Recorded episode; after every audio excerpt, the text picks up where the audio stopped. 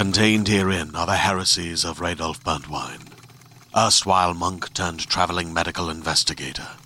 Join me as I uncover the blasphemous truth of a plague ridden world that ours is not a loving God, and we are not its favored children.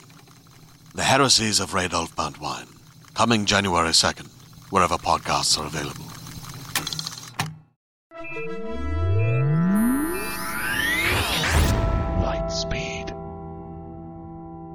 Hello, and welcome to the Lightspeed Magazine Story Podcast.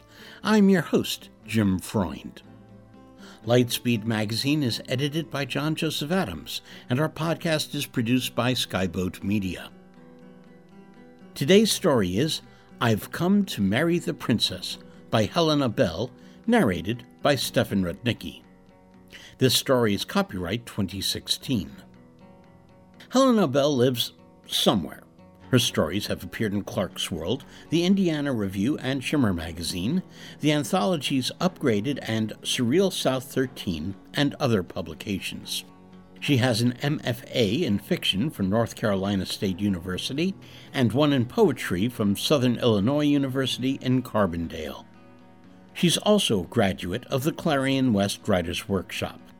If you have any suggestions as to what other programs she should attend, you can contact her via her website at helbell.com. That's H E L B E L L, or on Twitter at helbell. Again, same spelling. But for now, it's time to buckle up.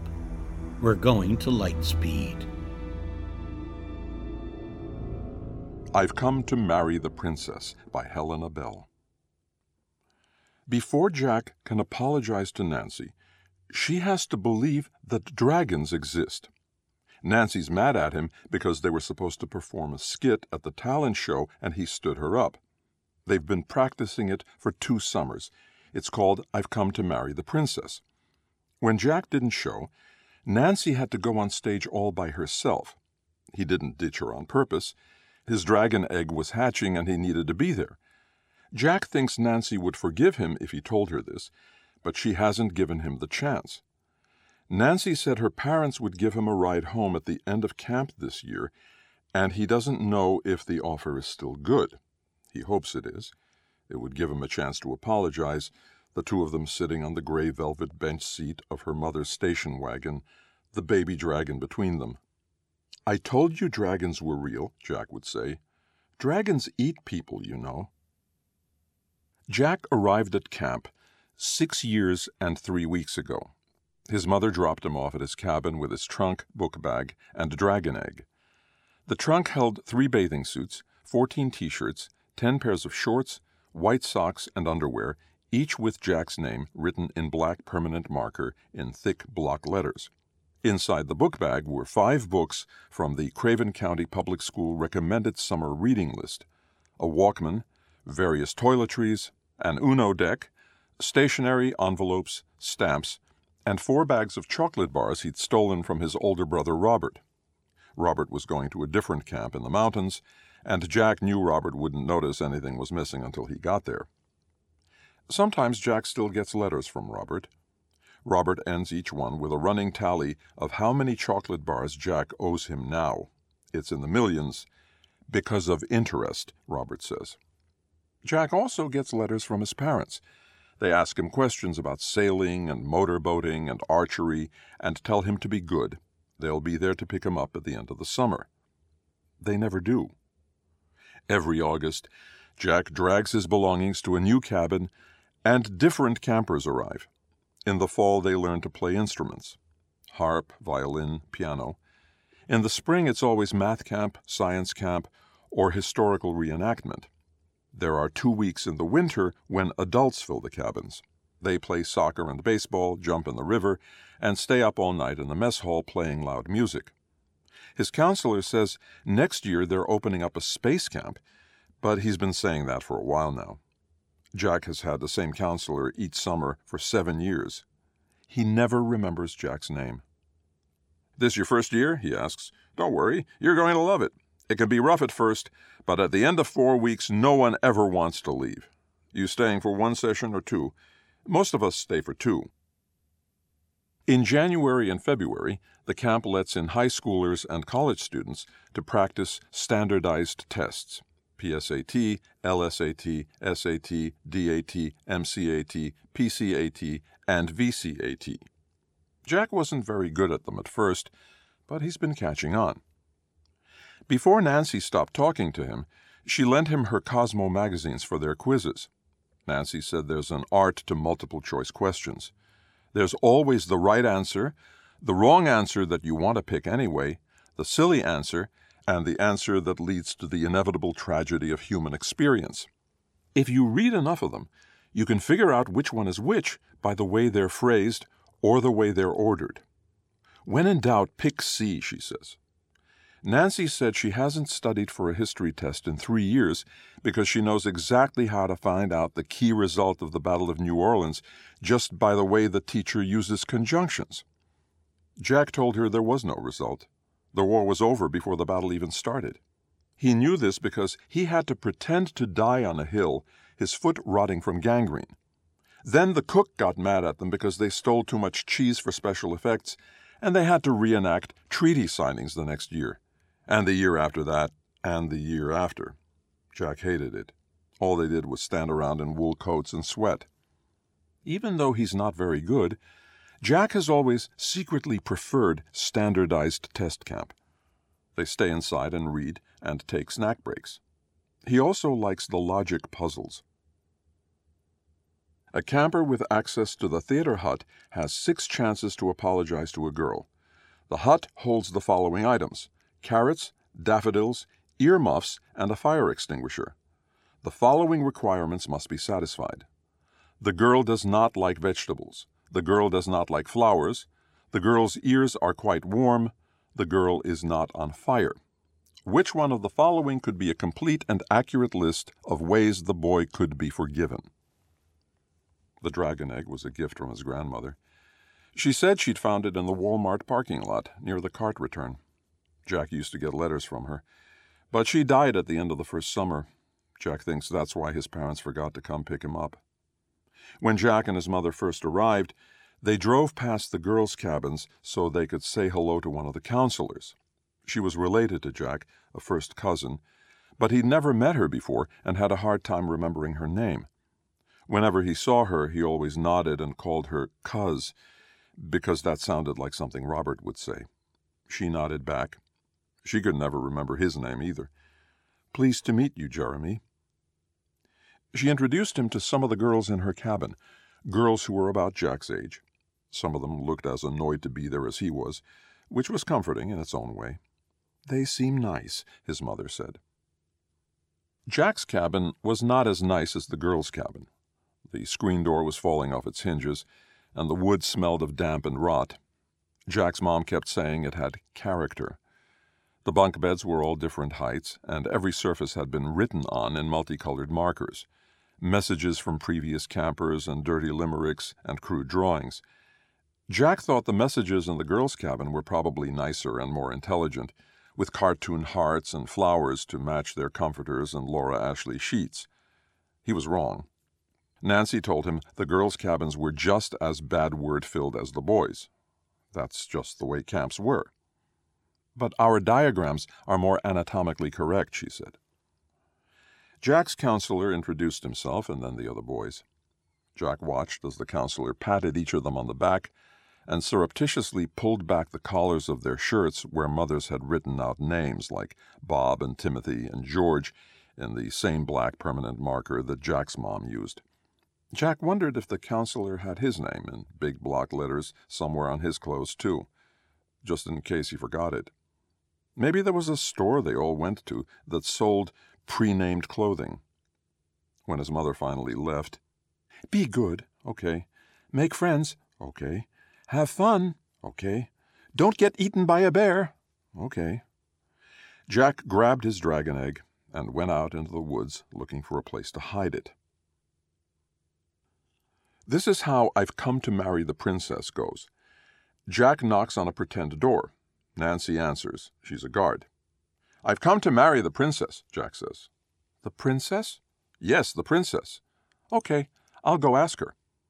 The guard turns around to talk to the king. That's Jack now.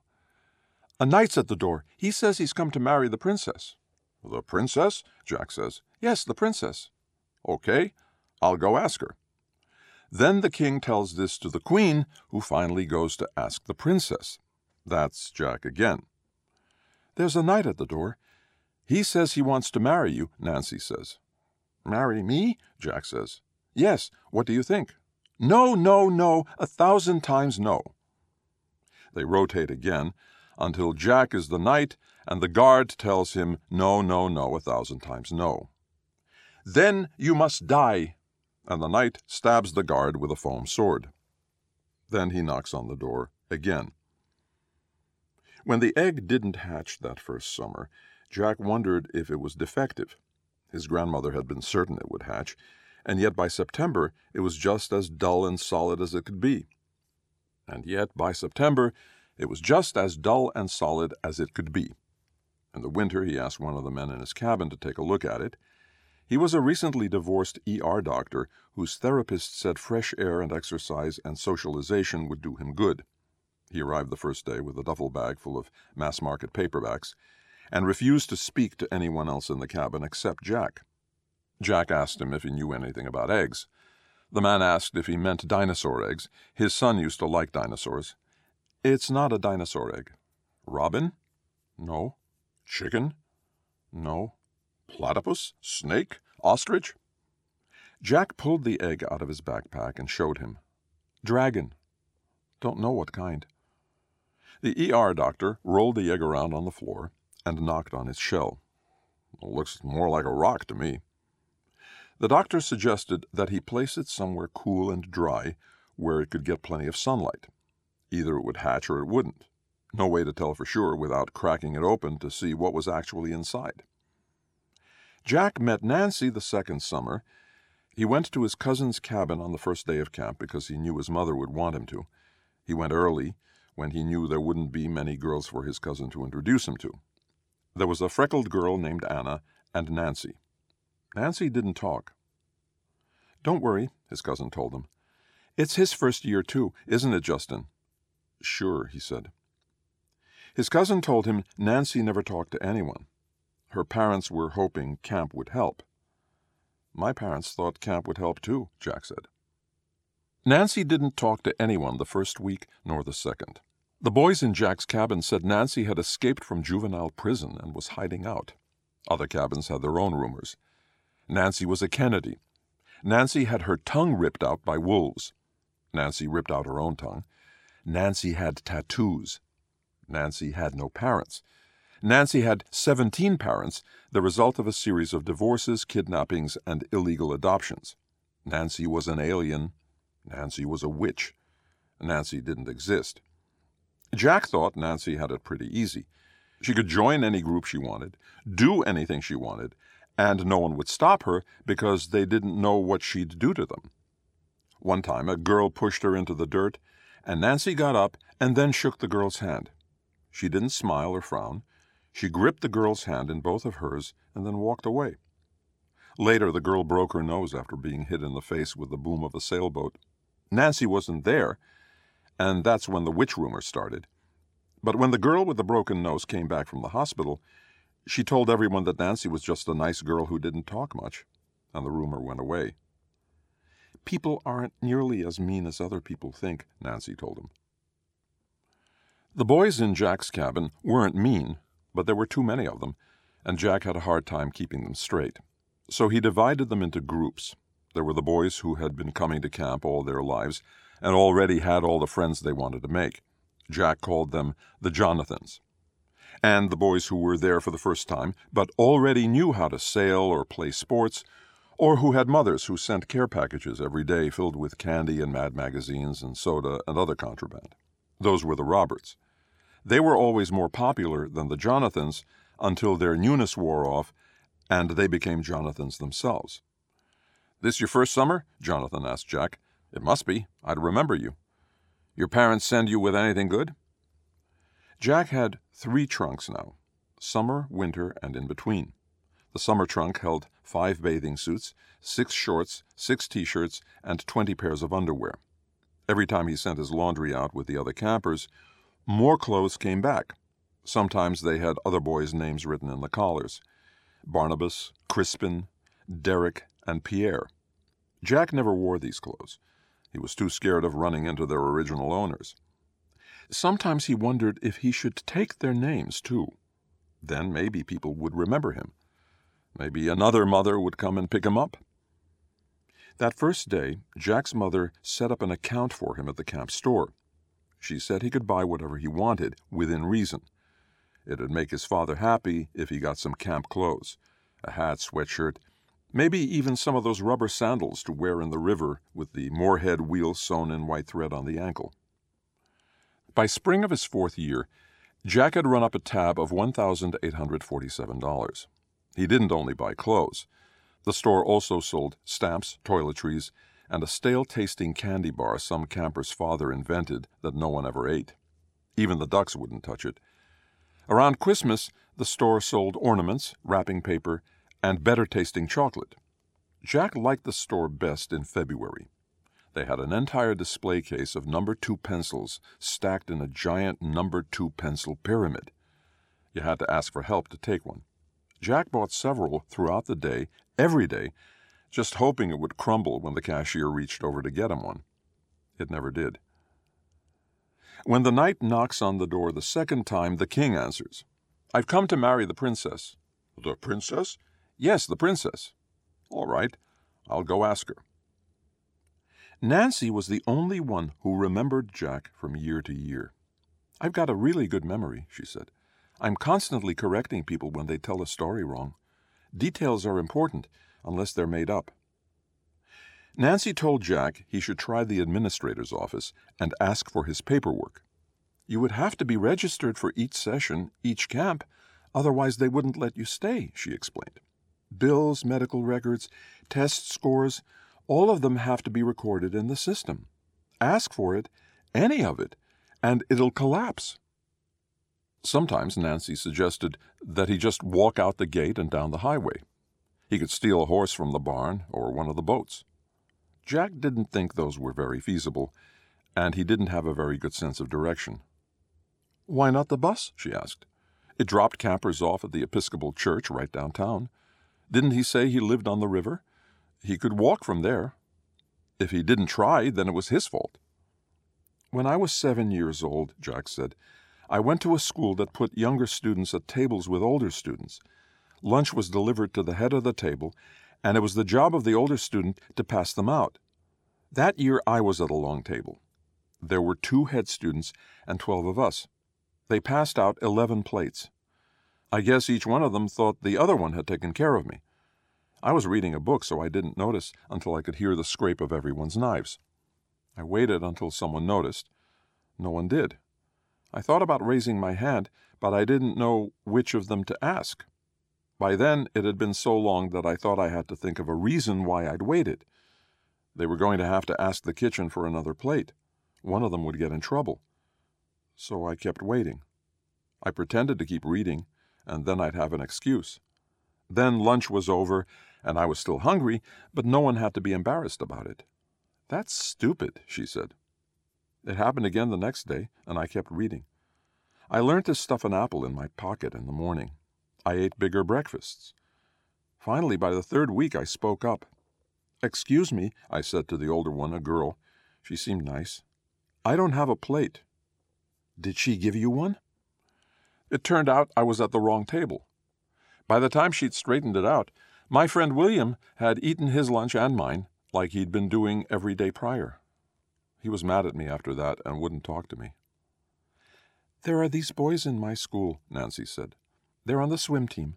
They're always hungry. After lunch, they walk around the cafeteria and go up to any girl who still has fries on her plate or pizza. You really want to eat that? They say. You don't want a paunch, do you? They always say paunch. We learned it in English class. We all liked the way our lips quivered when we said it. Paunch. Come on, they said. We're helping you out. Some girls, they just hold up their trays when they see these boys coming. Why didn't the school do something? No one complained. The girls didn't mind. Some girls, they got extra fries just so they could give them away. Of course, some girls spat on theirs, or brought in extra hot peppers or other things to dice up and put on their pizza just to see what would happen. One boy got sick. He threw up all during fifth period. Did they stop? No. They were stubborn and stupid, like you. Last summer, Jack did try the bus. It took him all the way into town, where the campers' parents were waiting at the Episcopal Church parking lot. Jack could see the top of his house over the trees. The driver wouldn't let him off until a guardian signed for him. They waited all day. Jack asked the driver if he could go inside the church and call his house from the office. How do I know you'll call your mother? You could be calling a stranger. You could call.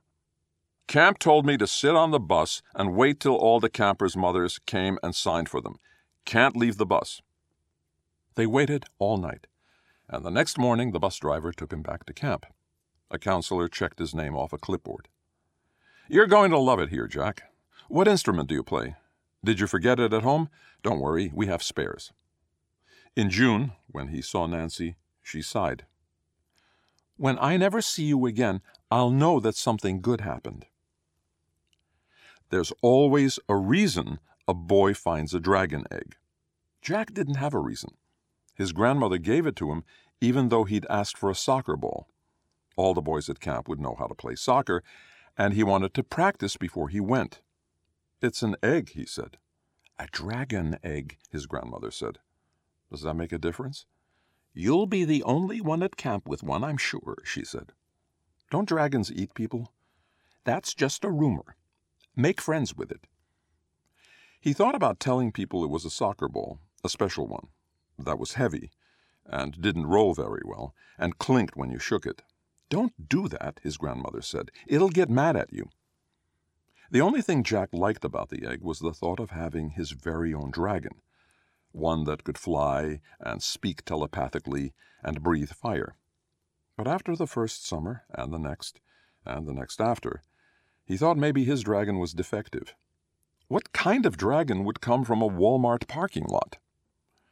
Jack imagined flying over fields and forests in a dragon sized silver shopping cart, the balls of his feet balancing on the metal bar as the cart's front end rose and rose right into the clouds. Roar! he said. Behold the conquering hero! When the dragon finally hatched, it was blue. Blue eyes, blue scales, even blue tinted nails at the end of its delicate blue feet. Its wings were membranous wisps that flapped weakly against the dragon's sides. Don't worry, he told the dragon. You'll grow into them. Then you can take us home. Jack thought long and hard about a name. Names had power. An evil wizard could ensnare his dragon by guessing its true name. Pencil, Jack said. No one would guess that.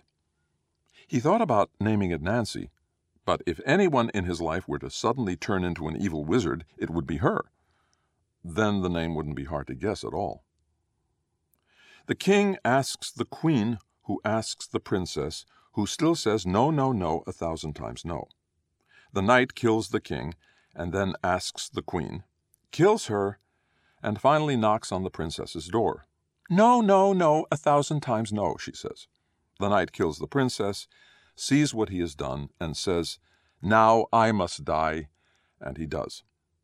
Before the audience has a chance to react, Jack and Nancy get up and repeat the skit, but faster.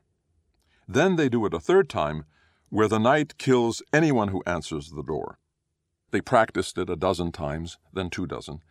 Sometimes they got mixed up, and the king was wearing the princess's wig when he told the knight no. Sometimes both Jack and Nancy were the princess, saying no to each other. Sometimes they were both the knight, thrusting swords into each other's bellies. The skit wasn't original. Robert and his friends performed it in the mountains. That's how Jack knows about it. Even though he's never seen it at his camp, Jack fears another cabin will do the skit before they have a chance. Nancy says it doesn't matter if theirs is the first, last, or the thousandth I've come to marry the princesses theirs will be the best. It is given that an average camp theater stage is 20 feet wide and 14 feet deep. It is given that Jack suffers from a recurring nightmare in which he forgets to stab Nancy in the stomach and kisses her instead. Quantity A the speed Jack can run behind the curtain to vomit in a bucket placed there for just this purpose. Quantity B, parenthesis, x minus 2y, close parenthesis, parenthesis, x plus 2y, close parenthesis, equals 4. D, the relationship cannot be determined from the information given. Every Sunday night at summer camp, they have devotions. The counselor reads a passage from something inspirational the Bible, Chicken Soup for the Soul, a favorite novel. It depends a lot on the counselor. Nancy said her counselor liked to read the embarrassing stories from Seventeen magazine so all the girls would know that it wasn't just them who passed gas in front of boys or got their first period while wearing white jeans. The stories are obviously made up, Nancy said. They have to be. Each Sunday we've been writing our own entries. Our counselor collects them and mails them off. We're going to see which one of us can be the first to get in. This was Nancy's, published a year after the end of camp. One time I fell flat on my face at the talent show. One second I was holding the microphone in one hand and a foam sword in the other, trying to think of a joke to tell, and when the spotlight hit my face, my knees locked and I fell. As I lay there, I could hear a girl in the front row whisper, Is she dead? And I said into the microphone, Not yet. Everyone clapped, and I got up and walked off stage. Jack looked forward to devotions every week and tried to keep it up the rest of the year. The band counselor played violin and lectured on music theory. In standardized test camp, they read admission essays that made the difference. In math and science camp, they went stargazing. Adult camp had no counselor, so Jack improvised. This is what we do. We each tell a story. It has to be a true story. If you don't have one, maybe just tell us about why you're here. I'll start. I'm here because my parents forgot to pick me up. I'm here because my house is being tented for termites. I was too cheap to go to Bermuda. I went to Bermuda. It's overrated. I cut a kid's chest open when he came into the ER. He had bullet holes in his chest, up near the neck. He was practically dead. So I cut his chest open. When the surgeon got there, she looked at me and said, What did you do and why did you do it? I cut his chest open through the breastplate. I used a saw. What did you do? the surgeon said. Couldn't she see I didn't know? The kid was dying. I'm a doctor. It's what I do.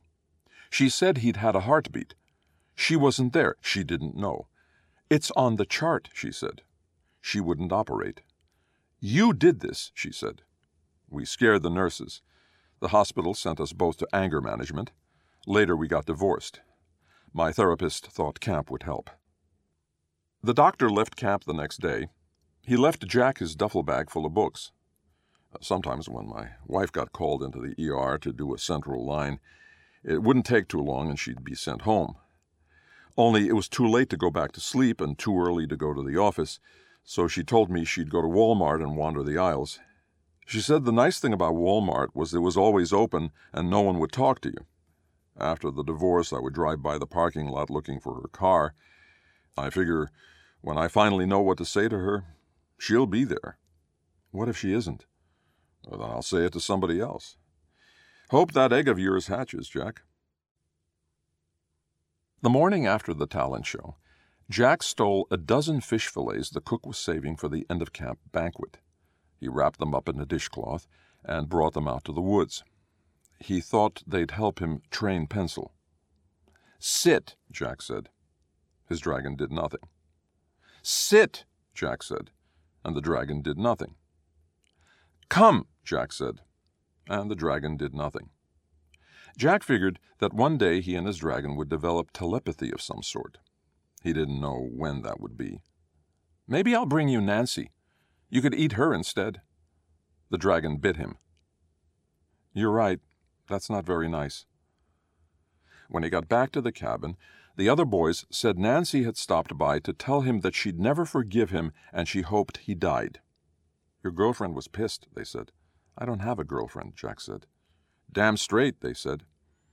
By lunch, Everyone was talking about their breakup, about how she'd dumped him, about how she'd thrown bug juice in his face, and how he had cried.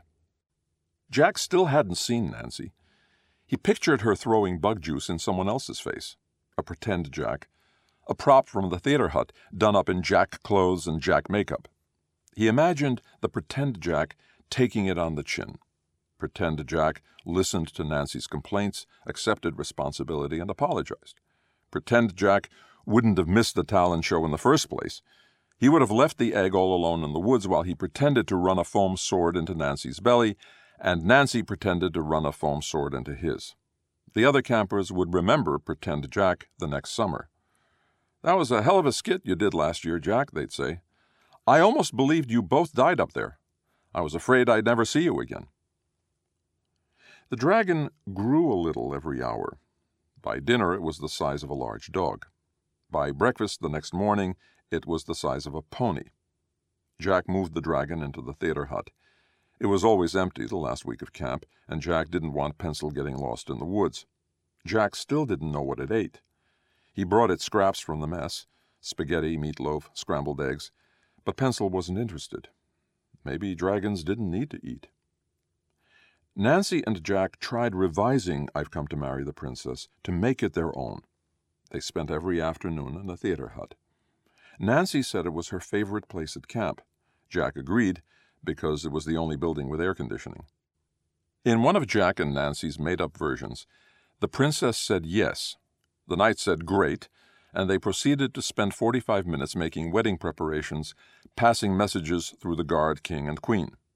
The climax of the story was when the guard misheard lilies for daffodils, and it turned out the knight was allergic, and he died from anaphylactic shock. The princess died from grief. Nancy said it was very important that they both die in the skit, otherwise, people wouldn't know it was supposed to be funny.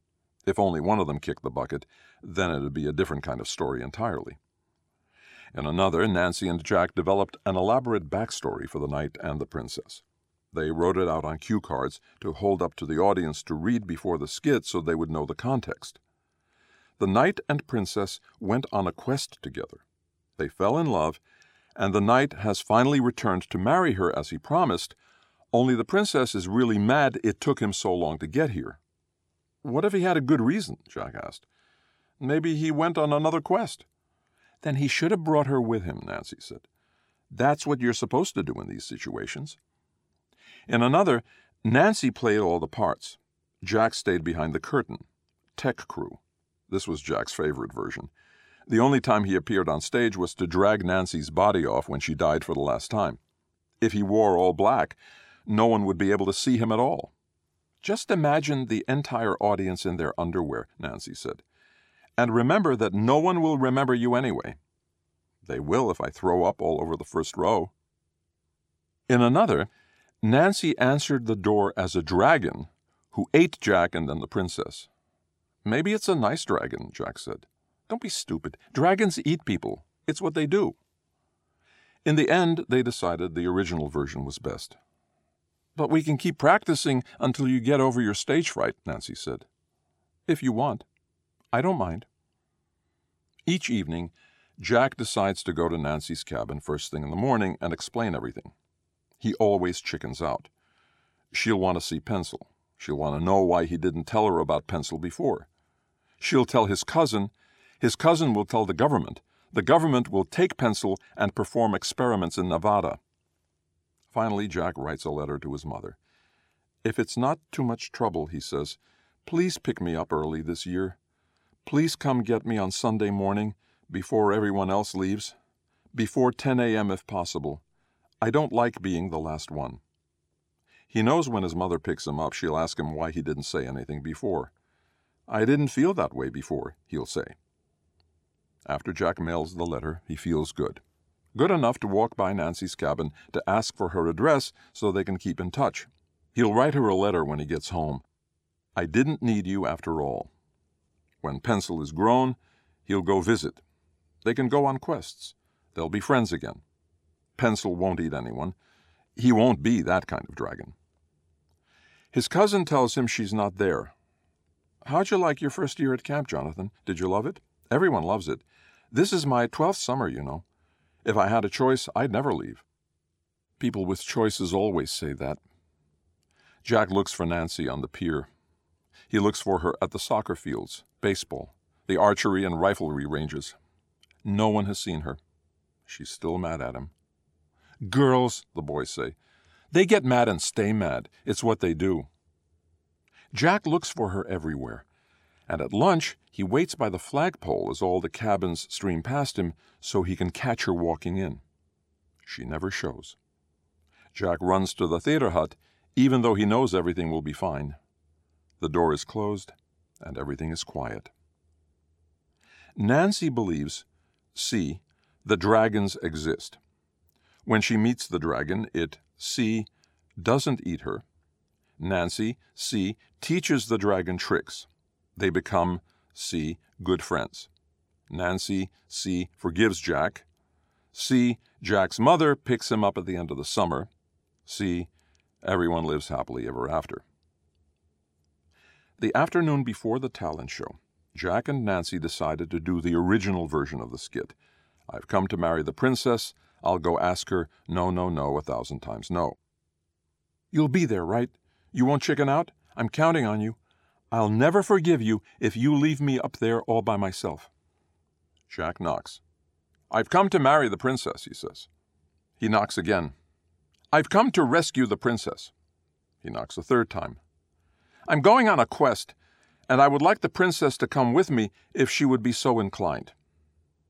Jack knows that Nancy will open the door and forgive him. He believes it with the certainty of choice. There are no other options. He's such a sweet dragon, she'll say. Why didn't you say anything before?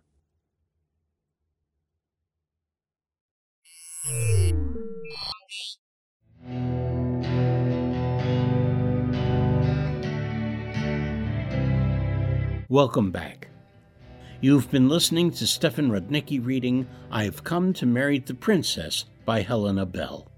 We hope you enjoyed it. If so, please help spread the word by leaving a review or rating at iTunes or the social media venue of your choice. Our editor is John Joseph Adams. If you are not already a subscriber to our Hugo Award winning magazine, check out our many options at lightspeedmagazine.com slash subscribe. This month, our sponsors are our friends at Edge Science Fiction and Fantasy Publishing. Find them online at edgewebsite.com. Skyboat Media, the most respected independent audio production team on the West Coast, produces the stories for this podcast. They are headed by the Audie and Grammy Award winning narrators Stefan Rudnicki and Gabrielle de Cuir. Be sure to check out their website at skyboatmedia.com. Music and sound logos are composed and performed by Jack Kincaid. Post production for Lightspeed is in association with yours truly. This podcast is copyright 2016 by Lightspeed Magazine. Thanks for listening. That's all for now. See you on the Bitstream. I'm Jim Freund wishing you cheers from all of us at Lightspeed.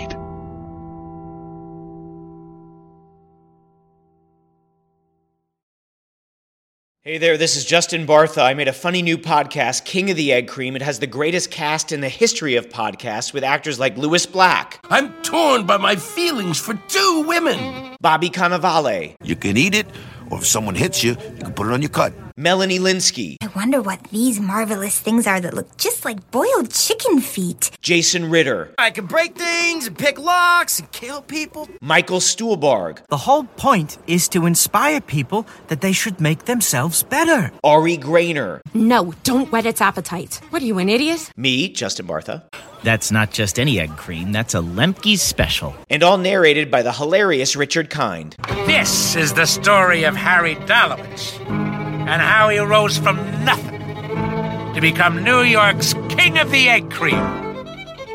So if you like funny true stories, come listen to King of the Egg Cream, available wherever you get your podcasts.